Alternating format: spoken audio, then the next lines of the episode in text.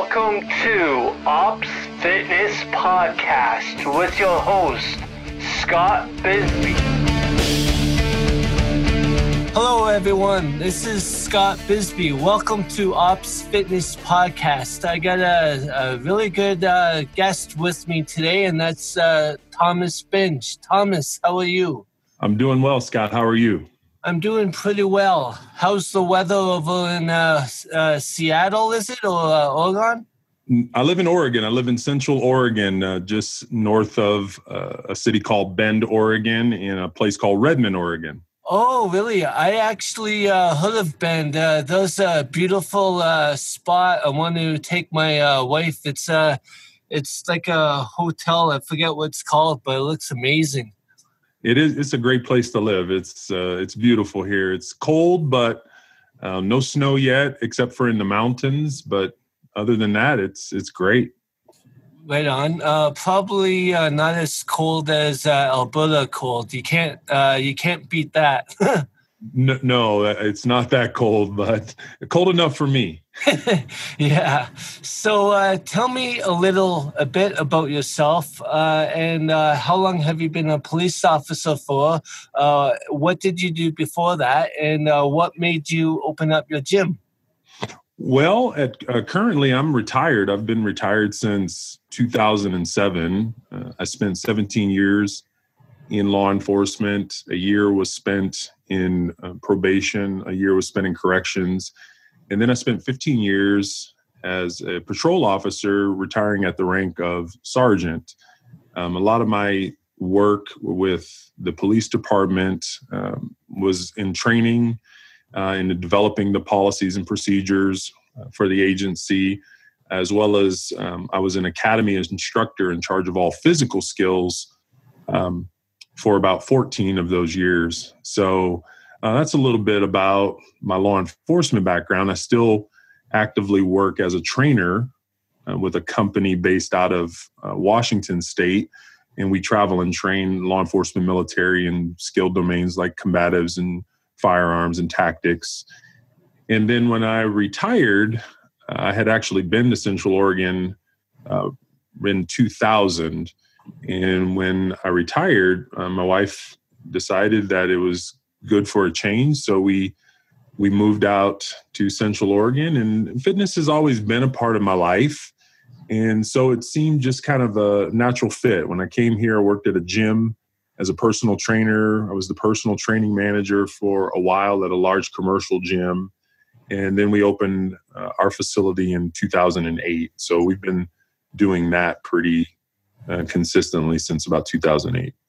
Oh, wow. Awesome. I uh, opened up my uh, facility in uh, two thousand eleven. It's amazing how fast time flies.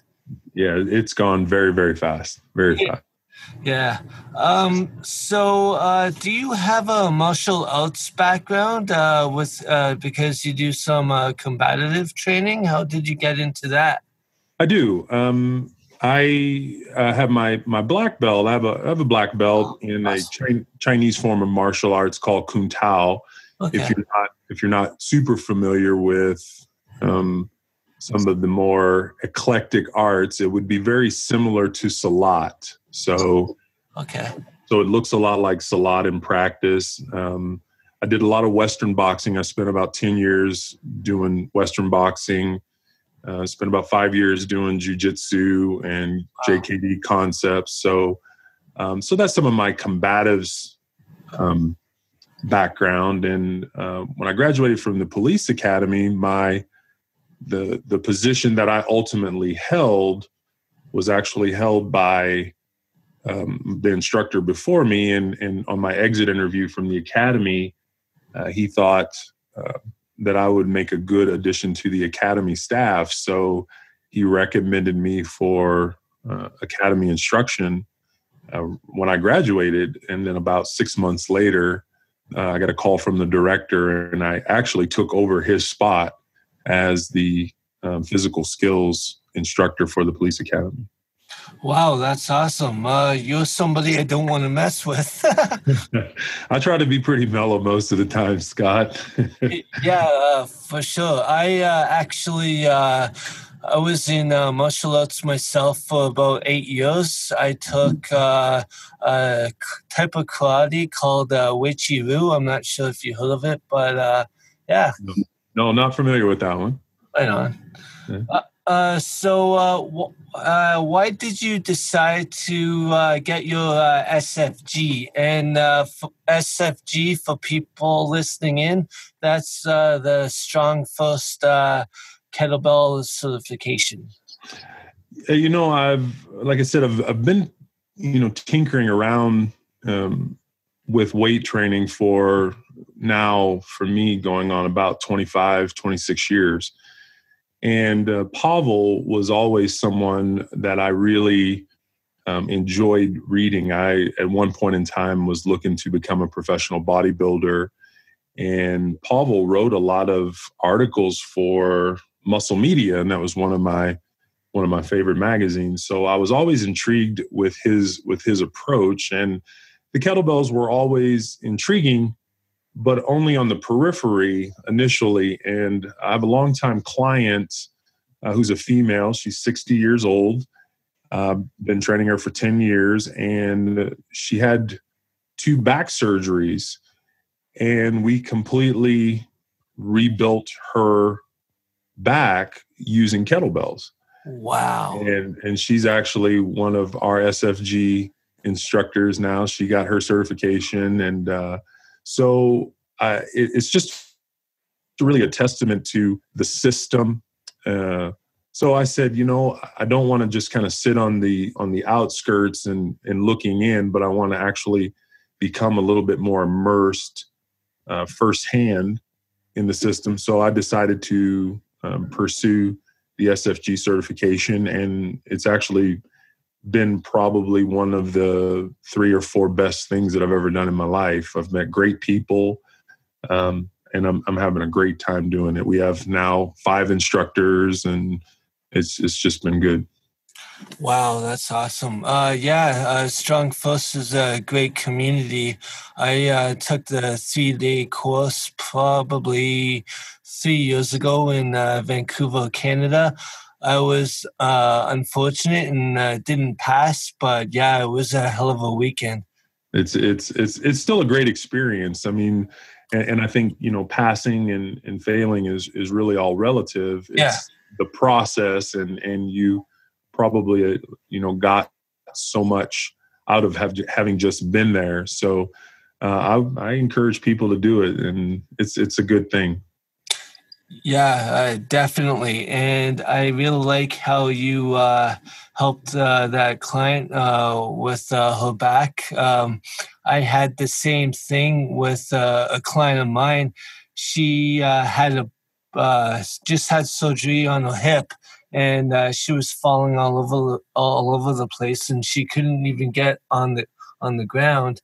And when I was uh, finished with her, uh, I was still training after the fact. But uh, like three months later, she could uh, get up and off the ground uh, because of the get-ups and all that stuff. It was just amazing.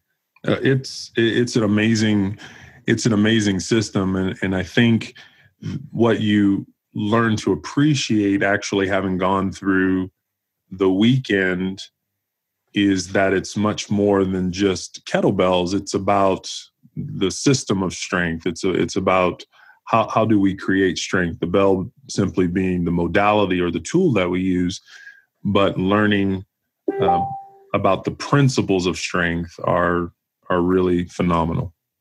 Yeah. Uh For sure. Exactly. I, I totally agree. Um, how beneficial now do you think are kettlebells towards the first responder? You know, um, having been, you know, just on, on this side of the looking glass both ways with the kettlebell, and um, having been a first responder, I, I think that it absolutely has a place. Um, One of the biggest benefits primarily being just from a time standpoint. Um, we know that, you know, law enforcement, military, uh, fire, it's it's very time sensitive. You know, you're answering calls or you're doing other things. And once once you understand the principles, being able to apply a tool like the kettlebell in a very time efficient manner, you know, uh, you know, a five minute kettlebell snatch test or, or something like that, um, you can definitely see the benefit and, and how, uh, how it could, can fit. I think on the law enforcement side of the house, one of the things that I really enjoy about it, uh, also coming from the combatives look, is controlling a bell really gives you some awareness of what it will be like to attempt to control another human being. Um, the bell wants to exert its own will, and you have to understand how you position yourself when moving the bell so that the bell simply doesn't do what it wants to to you. So I think there's the secondary added benefit that there's some carryover into some other skill um, domains as well. Yeah.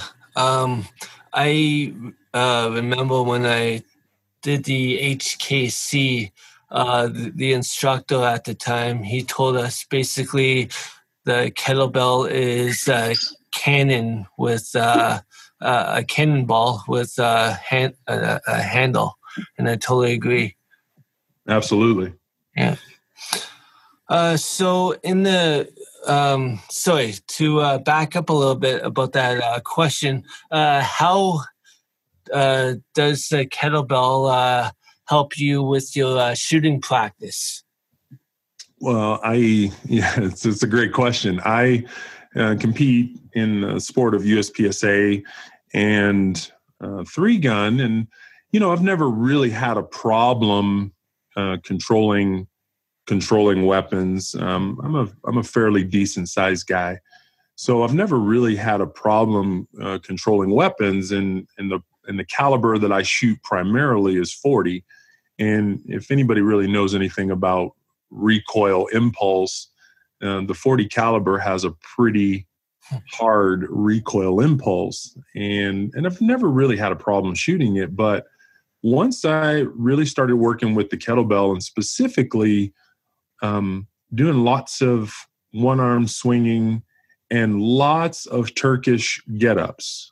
Um, I noticed a lot more control at the gun.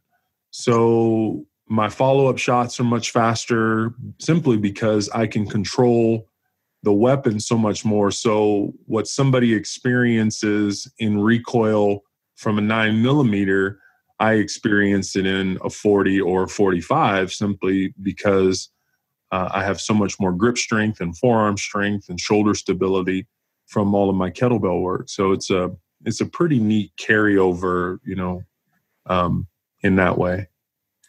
Nice. So uh, what do you think the biggest challenges are for uh, police officers in regarding their fitness, and how do you think Uh, uh, we could all change that? You know, I think one of the the big, and, and this might not be the answer that a lot of people would think, I think one of the biggest hindrances to fitness in general in police work, law enforcement work, is sleep. Um, police officers work really, a lot of, there are agencies that work really bizarre rotations in, in terms of, of shift work. You know, when I started, we worked eight hours a day. Yeah. And, and uh, we had a really odd rotation. You know, we spent two weeks on every shift, and you kind of rotated backwards. You worked nights, and then you worked mids, and then you worked days. And we did that every two weeks. So, you know, your, your rhythm, your, your sleeping rhythm and clock was always off. So I, I think that that's one of the, the major fixes that probably needs to happen in law enforcement is education um, towards how sleep really affects uh, our performance in, in all of the other uh, facets of, of fitness. So, I mean, and, and it's well documented, but I think in law enforcement, you know, they're, we're, we're type A persons. So we believe that we're doing okay on three or four hours of sleep a night. And the reality is, is, is that we're not. And now we're working ten hour shifts and eleven and a half hour shifts and twelve hour shifts. And, oh, and I still have to go to court. And, oh, I still have this family that I have to deal with. So at some point, things like fitness, um, the actual practice of getting into the gym and training and doing those things, it kind of gets pushed to the side. Yeah. Simply because I don't, I don't have, I don't have the time, coupled with the fact that, you know, if I've been on the job any length of time and I have been in some situations where I have been successful, it's easy to build this false sense of I'm good enough, I'm okay the way that I am. Um, and I think that that can work until it doesn't work. Um, unfortunately, when it doesn't work, it really doesn't work in a hurry, and then there are problems. So I think sleep, um, those kinds of things, nutrition are really important for first responders. And then sensible, time-managed training that focuses on what we really need for the job. So I think that that's important. Yeah, that's uh, bang on. And you actually uh, tied in uh, my reasoning for uh, uh, kettlebells is uh, because when uh, I was a firefighter uh, a few years ago in the military, the last thing I wanted to do uh, after, after shift was uh, spend two to three hours in the gym working out. And now what I know with kettlebells, you could do at least, uh, you could have a wicked workout in under uh, twenty minutes and you're completely done. And uh, sleep is huge, especially for uh, not just police, but I think for uh, uh, firefighters uh, too, even though we have a, a bed and a pillow. Absolutely. we don't we don't really sleep, or mm-hmm. I, I didn't sleep. Like uh, I was like, okay, uh, when is the alarm going to come off? Because mm-hmm. there were a few times where I was in a dead sleep, and uh, the alarm was right above my head, and it scared the bejesus out of me when it went off. I must uh, I must have jumped like ten feet in the bed, and I'm like, ah, I'm not sleeping through this again. so, Absolutely. Yeah, so uh, I basically uh, stayed up during the night, and uh, that wasn't good for my body. But, yeah. No. Uh, um. So... Uh, how has your training evolved uh, to before being a police officer uh, to now? Hmm. You know, um, my, this might be odd, an odd saying. My wife says to me, you know, she goes, pigs don't know pigs stink, right? So, uh, so you know, when I when I was training before, I trained the best way that I knew knew how to train. So I did a lot of I did a lot of powerlifting, um, did a lot of bodybuilding type work. And then it was always, um, you know, very segmented um, conditioning. So it was get on the treadmill, it was ride the bike, it was, it was doing a lot of those things. So for me, and because fitness was so important to me personally, as well as, you know, I was in charge of conditioning for the police academy, for me, not going to the gym when I was a police officer simply wasn't an option. I would, I would actually sacrifice sleep to actually go to the gym. So um, that's that's just kind of how how I thought about it. So to do an hour and a half or two hour sessions in the gym wasn't wasn't odd for me. Um, as I'm older now, and and I've taken some dings and. Um, you know, have had some injuries and, and done some things. I really, and running a business, you you know, you would think being retired, I would actually have more time. It seems like I have a lot less time. I'm more yeah. busy than I've ever been in my life. Yeah. And people think, oh, you work out all day because you own the gym. And it's like, well, no, I actually schedule my workout time like yeah. any other appointment. And I have to be very efficient, you know, forty-five, fifty minutes of training, including corrective stuff and, and warm up and, and all of that stuff. So um, in that regard, I, I think that my training has got a lot um, smarter, and I don't, I don't chase everything all at once like I used to. So I try to really have specified times of the year when I'm really doing different things. So I compete in the T S C. I I enjoy doing that. So I may, you know, really get into a training piece to do well at the T S C or or something like that. And then a lot of my work is how do I maintain function? I have young daughters, and how, how do I maintain function as a forty-seven-year-old guy? And uh, so that I can go do the things that I like to do, like shoot and, and do those things. So I think I've gotten smarter as a as a coach and as an athlete. Nice. So uh, what are you uh, doing right now in regards to exercises? So currently right now, um, I hadn't been deadlifting uh, for probably, I don't know, about eight months. So uh, kind of right now, three days a week, um, I deadlift and I do a grinding type kettlebell complex. Right now it's um, double kettlebell squats and carries on the on the days that I deadlift. And then I have two to three days where I do swings and get-ups. Nice. And that's pretty much my training for the week. Nice. Um, yeah, I just started uh, doing a deadlifting uh, program myself too. Made it my goal to uh, uh, deadlift double my uh, body weight. So, yeah. Yeah, I got some uh, friends here, and we're all looking to do the, the T S C in April. So, you know, we're all kind of teasing and poking at each other about who's going to do what. So I'm kind of working in the background to get some things where they need to be so we can have some fun in April. Right on. That's great. And uh, what's the T S C again for those that are listening in? The Tactical Strength Challenge. It is um, Strong First uh, kind of competition event. It's done twice a year, every six months, one in the spring and one in the fall.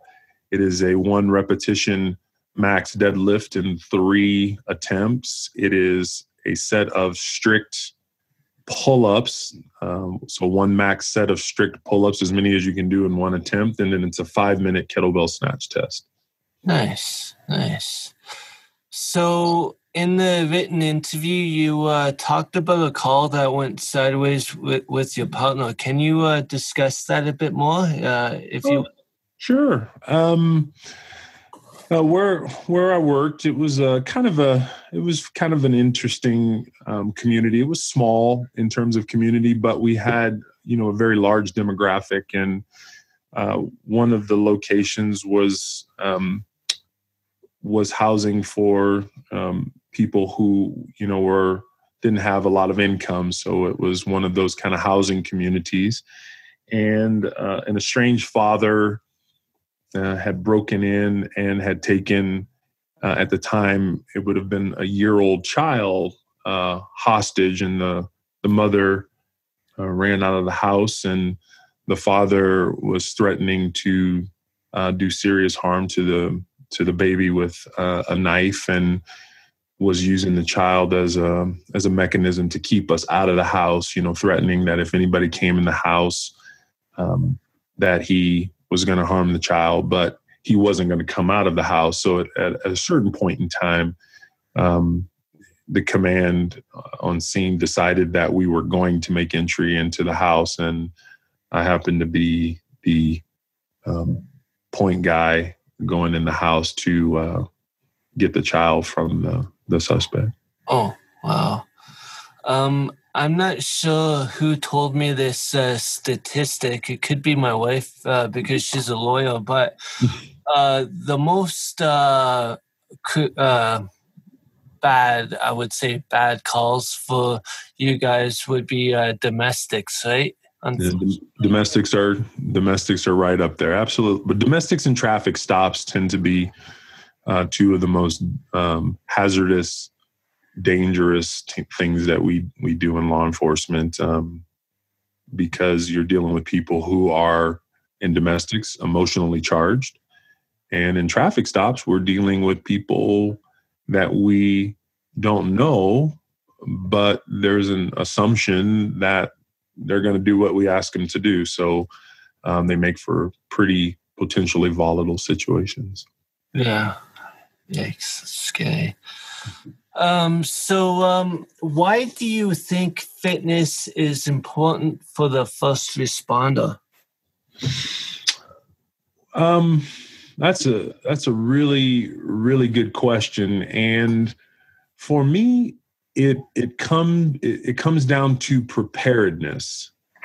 Um, you know, I think working in the fitness space, we have we have our ideas of, of fitness, and because we're around it a lot and we and we see it, we have some assumptions about what it means across the board, and, and sometimes we apply it uh, to the first responder. And and again, uh, this this could be one of those sacred cows. Um, I I think you know all of our jobs in first responding are.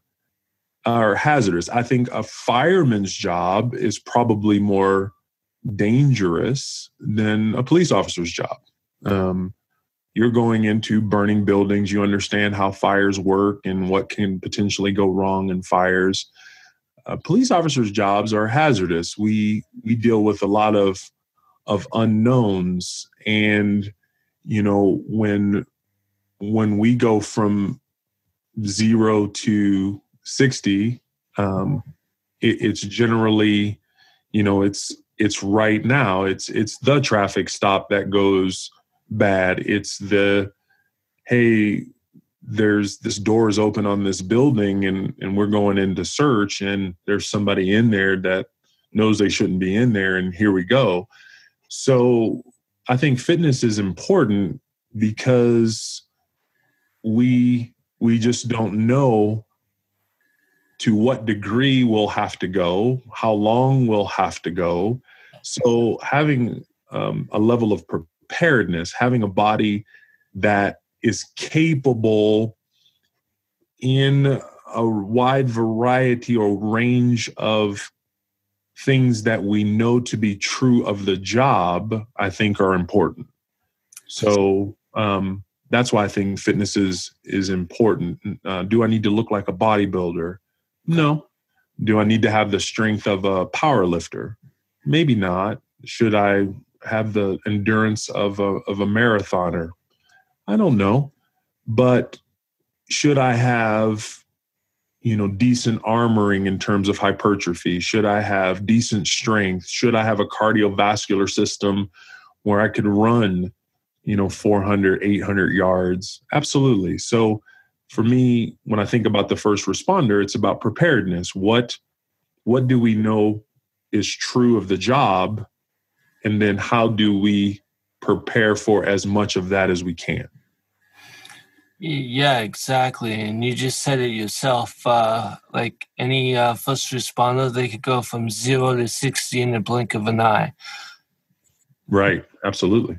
So the last part of the podcast is going to be uh, no bull. So it's uh, rapid fire questions. So just uh, one or two uh, word responses, okay? Okay. All right. Best purchase under one hundred dollars? My Camelback. Camelback. Wicked. I got to get me one of those. um, favorite exercise? The Turkish get-up. Love the Turkish get-up. Love it. How uh, how heavy can you go with it? I have done it with uh, a one hundred thirty-five pound bar. Wow. Nice.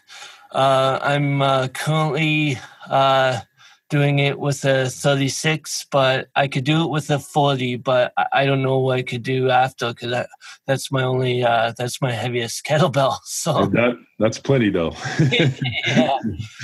Uh, Beatles or Elvis? Beatles. Nice. Do you have a favorite song? Could be by anybody. No, I, I don't have a favorite song by the Beatles, and and the reason the reason I say Beatles is because I think in terms of musical influence, I know Elvis has, has got a great following. Uh, a lot of artists that I love and listen to listen to the Beatles. Yeah, so uh, that's kind of why I leaned on on the Beatles. You're exactly right. Uh, who do you listen to?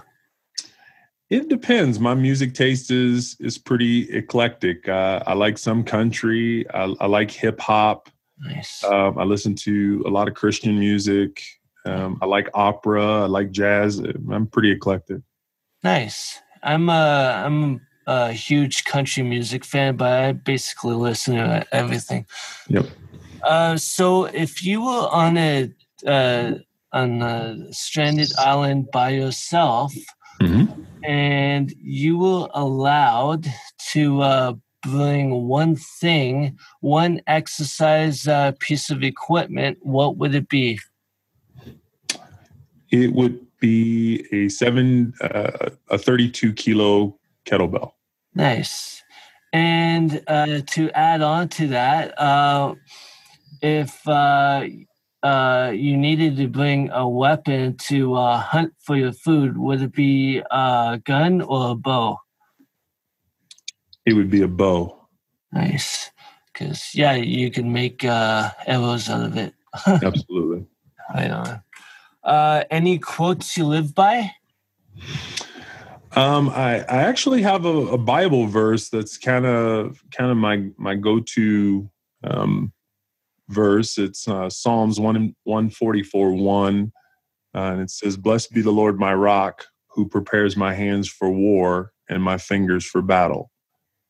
And uh, that's kind of my my quote. That's powerful. Yeah. So uh, we've reached the end of the podcast. If there's somebody that wants to uh, reach out to you, how can they contact you? Um, our our gym, um, our, our gym is breakthrough strength and performance dot com. So that's, you know, my my gym website. Uh, I'm on Instagram at EthosOfStrength is is where I do a lot of Instagram stuff. Okay, great. Thank you. And uh, is there any uh, parting remarks you, you would like to say to the audience?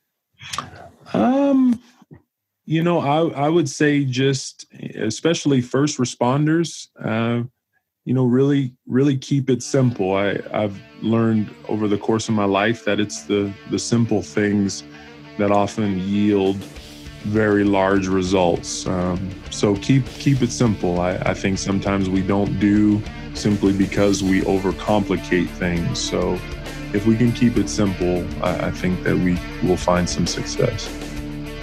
Great. Thank you so much, Thomas. That's been a really, really great interview. Thank you. Thank you very much, Scott. It's been a pleasure. Thank you. Thanks. And uh, see you guys uh, in a few weeks. Thanks, everyone.